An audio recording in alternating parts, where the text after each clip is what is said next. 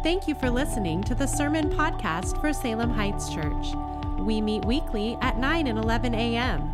For more information, visit salemheightschurch.org. We're so thankful for our uh, children's ministry. I pray you were blessed this morning. It's going to take them a few minutes to get off the stage, but I just want to notice something as uh, they're all going off there. There's a few of you. It, life's been a little complicated this last short season, and I watched somebody, I think, actually rub out a Charlie horse from smiling because you haven't been doing that a lot lately. And you're smiling this whole entire time this morning. And let's uh, let's praise this last row as they're heading off for their success in doing that.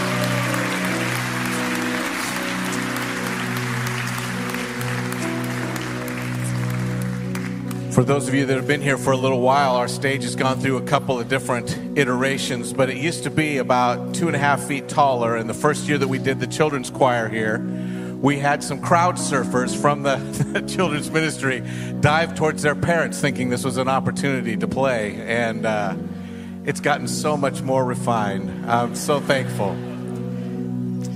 Pete and I are up here just as part of the, the transition, but also to highlight a couple of things that are important. And um, we're thankful for the kids, we're thankful for what's happening at Salem Heights, but we're also aware uh, of uh, some complications that we have with size. I, some folks were hard, having a hard time finding a seat. You saw some signs on the back as you were coming in that said things are under construction. And uh, we just wanted to make you aware that we're aware that uh, things can be a little tough. We're so thankful that we get to squish in here like family uh, and appreciate the nearness. Amen? Fun to enjoy our kids, but also fun to be able to worship together. Uh, there are a lot of questions that are coming up and a lot of concerns along with those. Many of those uh, things, uh, valid concerns, we're going to try to address um, off stage, uh, not on Sunday morning. So we want you to be looking at the website. Uh, if you have a question, info at salemheightschurch.org. Uh, we're going to try and do some video stuff, but this is the thing that we want you to be aware of. We're a family. Our desire is to worship together. We're going to do our best to make sure that we can do that well here, but also at Corban while we're there for that eight week period. And we're just inviting you to be a part of not only the joy of worshiping together, but a part of the mess help us as uh, we make that move. Also, uh, this morning, we have one other thing that we wanted to make sure that we highlighted. As you saw all of this organization that's going on, uh, sometimes we can miss some of those who have blessed us in the preparation, and we wanted to highlight one individual in particular. Yeah, several months ago, we uh, announced to our church family that we had, as the elder team, called Tim Saffeels into the role of pastor of family life. And at that time, we had talked about building a team that would come alongside him to help carry out all the different areas of this growing ministry at the church. And one of those individuals was responsible for everything you saw this morning and has actually been leading our teachers and staff and volunteers every Sunday morning in our D6 ministry. While we're in here worshiping and, and sitting under the teaching of God's word, uh, she is overseeing all of that on a morning. Uh, every Sunday morning, and that is Michelle Saffeels. We want to welcome out Michelle Saffeels.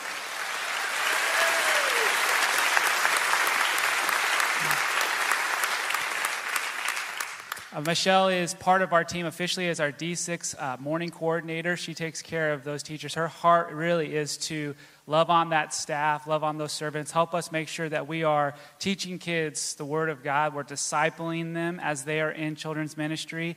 And she has a heart for ministering alongside families, and she's uniquely gifted. She uh, musically is leading these kids in the songs. How thankful for, are you for this children's choir? Yes.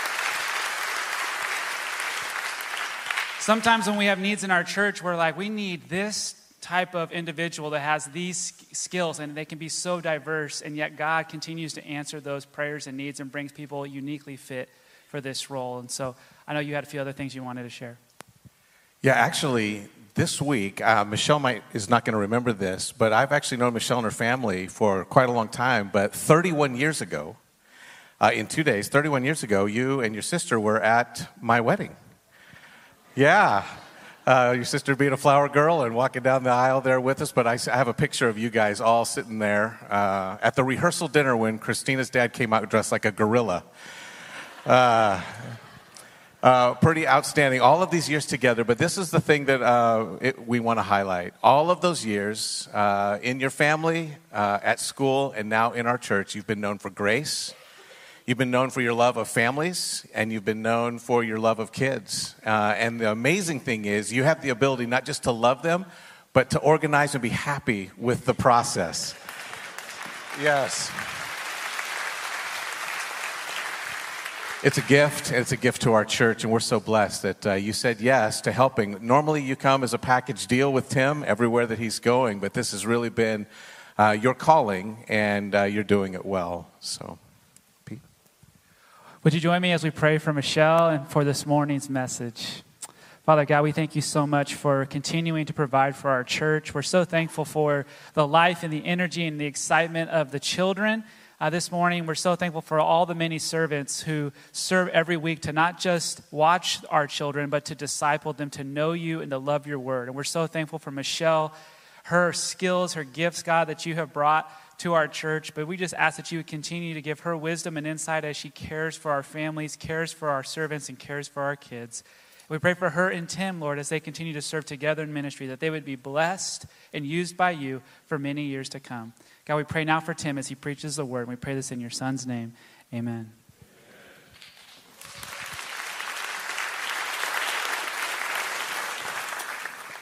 Well, that was cool.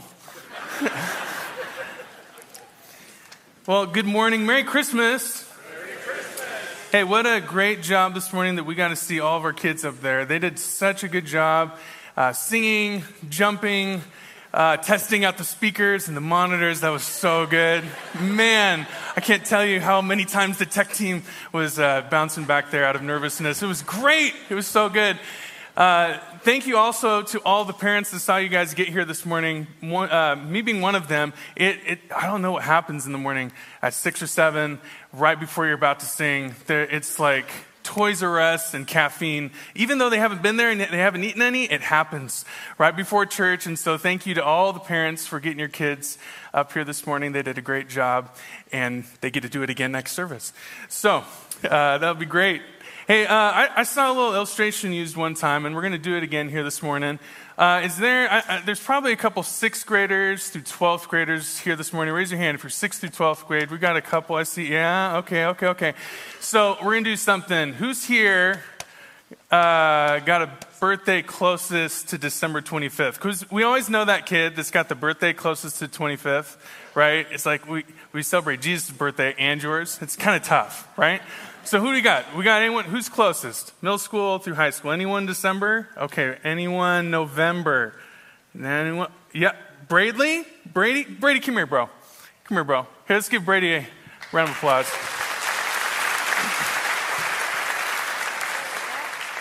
You what? That?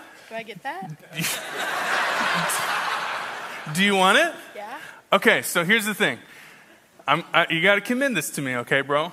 You get whatever's inside here, but you can't tell anyone until I let all of them know. Got it? So you can't tell your parents, can't tell anyone what's inside here. You got to keep it a secret. Okay. Can you commit that to me? Okay, so you, you get whatever's in, not yet. I'm going to hold it up here. Okay? You see what's that? Yeah? You good with that? Okay, now keep it a secret. Later. Let's give Brady a round of applause. Nice job.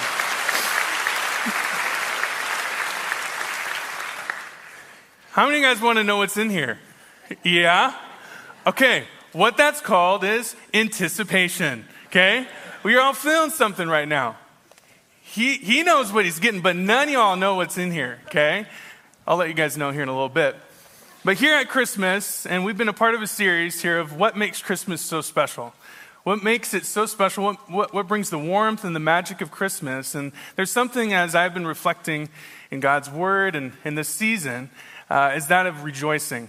Two weeks ago, Pastor Justin spoke on uh, reconciliation. And in Galatians and in Second Corinthians, he highlighted for us that at Christmas, we're reminded that God reconciles the entire world, that He showed up, and that He left an empty place at the table for you and I He's the one that invites us in so then we can invite others in. And then last week, He highlighted for us that at Christmas, again, we're reminded of the relationship that He brings. That just as he chose the least, the last, and the lost, that uh, he calls us to do the same and invite those to come to know this great Savior. And so, again, today, what we're going to be talking about is what makes Christmas so special. And I, I believe it's the rejoicing. It's the rejoicing. And that's the overall theme in this series. As we see it, that all of this moment, all of these themes of the warmth and the magic of Christmas finds uh, ourselves here this morning uh, in these passages in Luke chapter 2. Would you open there with me in Luke chapter 2? And we're going to actually read this entire account. We're going to see that all the grand themes of the gospel here, again, are found in these passages as we've read them many, many times, and we're reminded that they still are applicable to here, even to us today, and give purpose to the warmth and the, uh, the season. Read this with me in Luke chapter 2, and you don't have to stand here this morning because it's a long passage. It says in verse uh, 21 When the eight days were completed for circumcision, he was named Jesus, the name given by the angel before he was conceived. And when the days of their purification according to the law of Moses were finished, they brought him up to Jerusalem to present him to the Lord, just as is written in the law of the Lord every firstborn male will be dedicated to the Lord, and to offer a sacrifice according to what is stated in the law of the Lord a pair of turtle doves or two young pigeons. And just a side note, that sacrifice would have been given because they didn't have enough money, that they were poor. But isn't it interesting? In their arms was a lamb the Lamb of God. Now, in verse 25, it says this There was a man in Jerusalem whose name was Simeon. This man was righteous and devout, looking forward to Israel's consolation, and the Holy Spirit was on him. It had been revealed to him by the Holy Spirit that he would not see death before he saw the Lord's Messiah. Guided by the Spirit, he entered the temple. Now, when the parents brought in the child Jesus to perform for him what was customary under the law, Simeon took him up in his arms, praised God, and said, Now, Master, you can dismiss your servant in peace as you promised. For my eyes have seen your salvation. You have prepared it in the presence of all peoples, a light for revelation to the Gentiles and a glory to your people Israel. His father and mother were amazed at what was being said about him. Then Simeon blessed them and told his mother Mary, Indeed, this child is destined to cause the fall and rise of many in Israel and to be a sign that will be opposed. And a sword will pierce your own soul, that the thoughts of many hearts may be revealed. There was also a prophetess, Anna, a daughter of Phanuel the, of the tribe of Asher. She was well along in years, having lived with her husband seven years after her marriage, and was a widow for 84 years. She did not leave the temple, serving God night and day with fastings and prayers. At that very moment, she came up and began to thank God and to speak about him to all who were looking forward to the redemption of Jerusalem. You believe that really happened? Amen. Heavenly Father, God, as we read your word here this morning, and as we consider these things, at Christmas, we're reminded that you have reconciled us to yourself. You bring us into relationship, and in turn, you cause great rejoicing. Rejoicing that has been experience, really, of believers for thousands of years.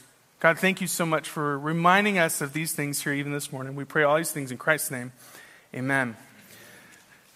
Now, I'd have you look again at this passage, and I've underlined a couple of these things for us here this morning to just focus on. But Simeon, he was a couple things. He was righteous, he was devout. He was a man who was looking forward to the consolation of Israel. And what that means, another word for consolation, is actually comfort. He was looking forward to the Messiah. He was a Messiah watcher.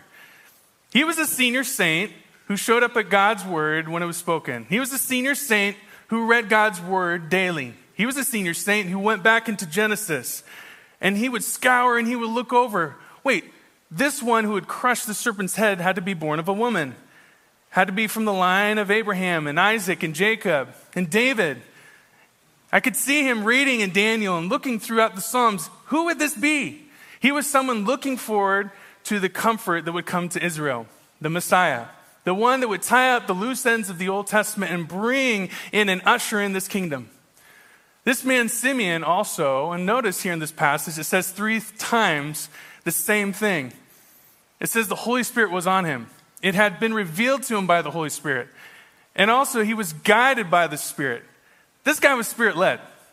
He abided in his relationship with God. He loved God. And a unique moment that he gave, um, that God gave him, was of a vision that he would not die until he met the Messiah. Consider that coming to the synagogue. You walking in, and you had been revealed that you're not going to die until you meet the Messiah. Where are you going to go? Well, you're going to go to the nursery every single time. You're going to help parents get checked in, and you're scouring. You're over there. You're watching them change diapers, and then you're looking. Is it that? No, it's not that couple. Is it that? No, it's not that child. And then all of a sudden, all of a sudden, they walk in. This couple. And you're like, that's it. That's him. He's here. And in the next passage, it says this, and I love this response. All of a sudden, he's here, the Messiah. And read this with me. You can go to the next slide. His parents brought the child to Jesus to perform for him what was customary. And Simeon took him in his arms and praised God. This one that he had been reading about, that he received a promise about. He took him in his own arms and went, I've been reading about you. All those prophecies, all that time. Jesus, you're him. You're him. He's here. And his response is, Now I can depart in peace. For my eyes have seen your salvation. This is the answer to all the promises that have been spoken before. This is the, he's the answer. And it's going to be an answer to all the Gentiles, not just to the nation of Israel, but for everyone to hear and everyone to see. He is my salvation and your salvation. And now I can rest. What a moment. Can you feel the anticipation? Do you still have it?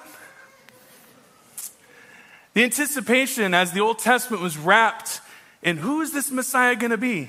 Who is this going to be? Now, as I, re- I reflected on wrapping in particular, did you know that our American country spends about $2.6 billion on wrapping every year. Just wrapping. And to take the heat off of America, let's think about UK. And in the UK, they spend enough money to get 227,000 miles of wrapping paper purchased every single year, which is enough times to go around the earth nine times. Nine times. And that's just the UK. So imagine what that is for America. But why do we use wrapping paper? Why, why do we do this? Now, I could have just called uh, Brady up here and just given him whatever was in this box. But why do we do this? Because we love to see the anticipation come to fruition. You or I maybe have been working on a gift, and I've received some of these. Have, have you as well, where someone has been working on a gift for years and years and years, and then they wrap it up in secrecy? And then you get that gift from that individual, and what does that express? Care. It expresses, I, am excited to see your response and your reaction actually when you get this. And so then when the gift is open and you see that inside's a hundred bucks, you're like, well, what do you do? You just did it. You're like, yeah, I'm excited for him.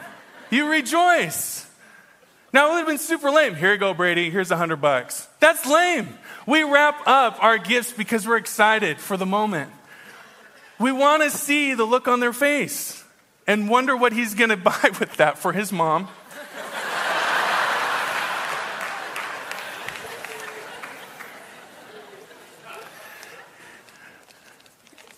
The kids shake it.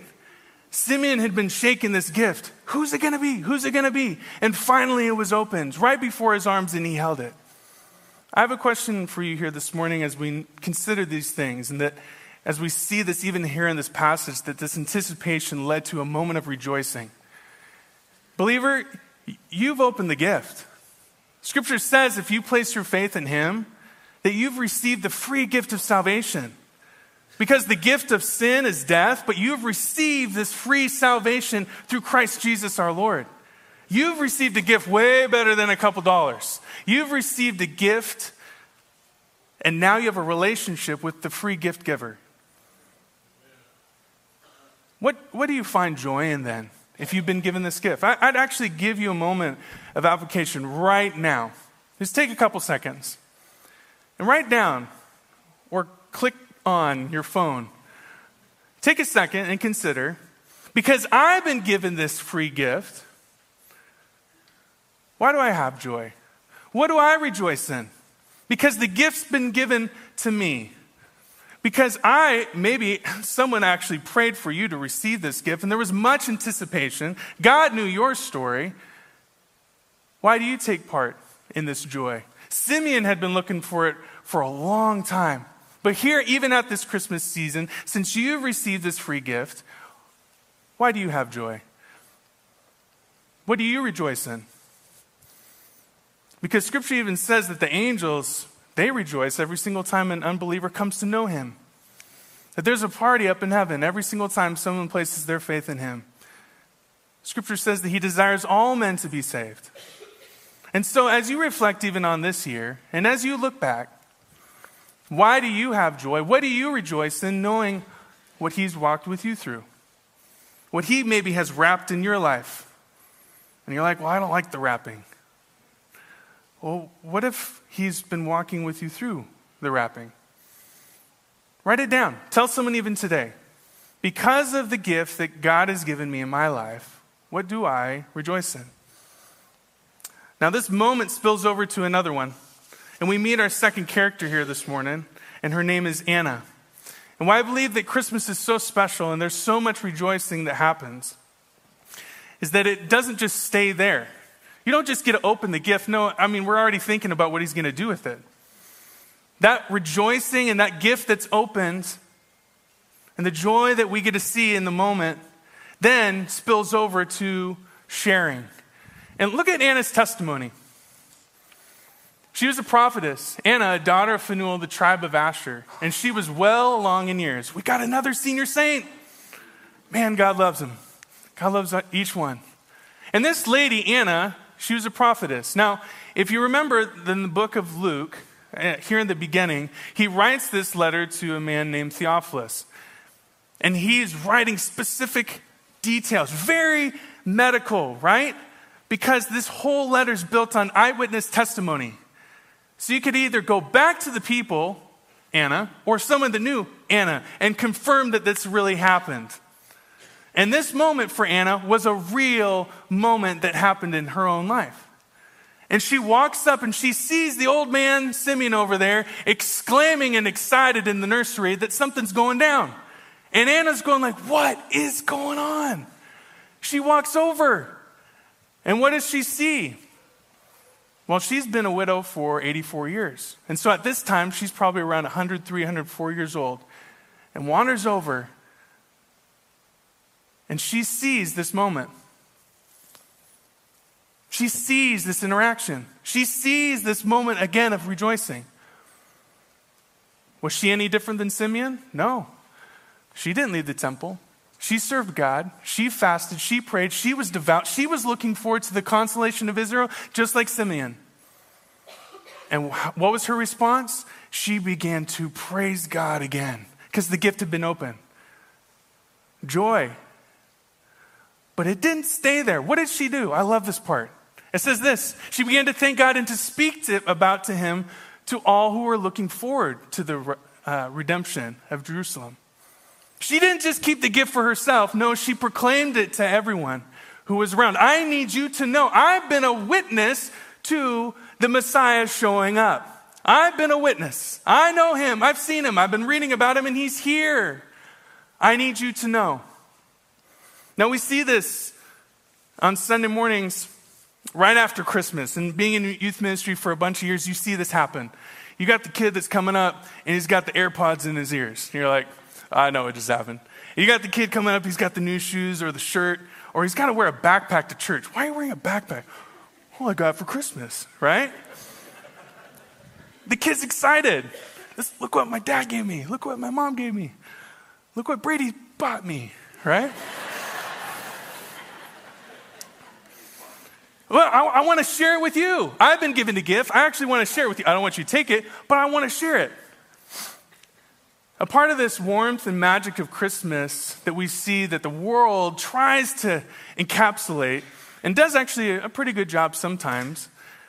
One part of it, though, is this is this story. This story was Simeon and Anna. All the anticipation and then the sharing, and I need to let the world know. And in a story that the, the world does an okay job at, I think that you would agree is called It's a Wonderful Life. And in it, we meet a fictional character, and his name is George Bailey. And this story, if you didn't know, is actually loosely uh, based on Charles Dickens' A Christmas Carol.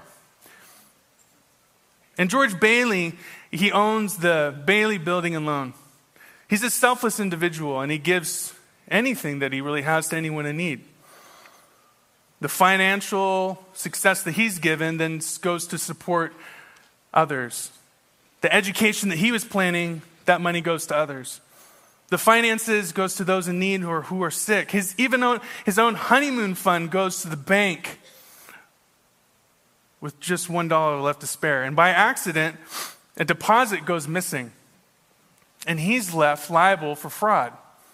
He would be then held responsible and found a criminal. And so, contemplating what to do and not knowing where to go, at his wits' end, he finds himself on this bridge. And the scenes before this one that you see here, contemplating suicide, taking my own life. It'd be better if I was never alive. It'd be better if I was gone. And we meet a little gentleman, his name's Clarence, and he's a fictional angel. And what does he do? He jumps into the river, and this man who's been selfless his whole life, George Bailey, what does he do again? He gives his life and he jumps in and saves Clarence. And by way of conversation and by way of uh, reflection, Clarence takes George through some scenes in his life of what it would be like if George wasn't ever born. The city would have been filled with sleazy businesses, crime, friends in prison, family dead, a wife who doesn't know him, and he comes back to this same bridge after seeing all these moments. And he realizes and he comes to the conclusion that my life does matter. That I do matter. I have much. And that I'm actually the richest man in town. He's bore witness to the fact that his existence is needed. He, he needs to be there. That it'd be better that he be alive. That he truly is the richest man in town. Believer, as you've come in here this morning, I want to remind you of something. If you know Christ personally, you're the richest person in town. You're the richest person in town. Just like Anna, you have bore, bore witness to the Savior. You have an inheritance that's incorruptible and that's unfading and undying and it can never be taken away. You have something that the world needs.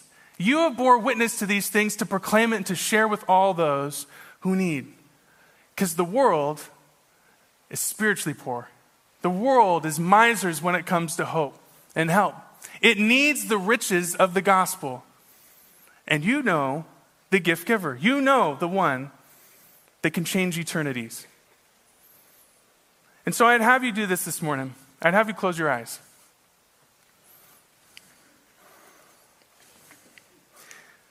Because with the amount of people here in this room, you could be sitting here this morning and say, I don't feel rich. I don't feel rich. I don't feel like I know this God, this gift giver, this one that came here 2,000 years ago.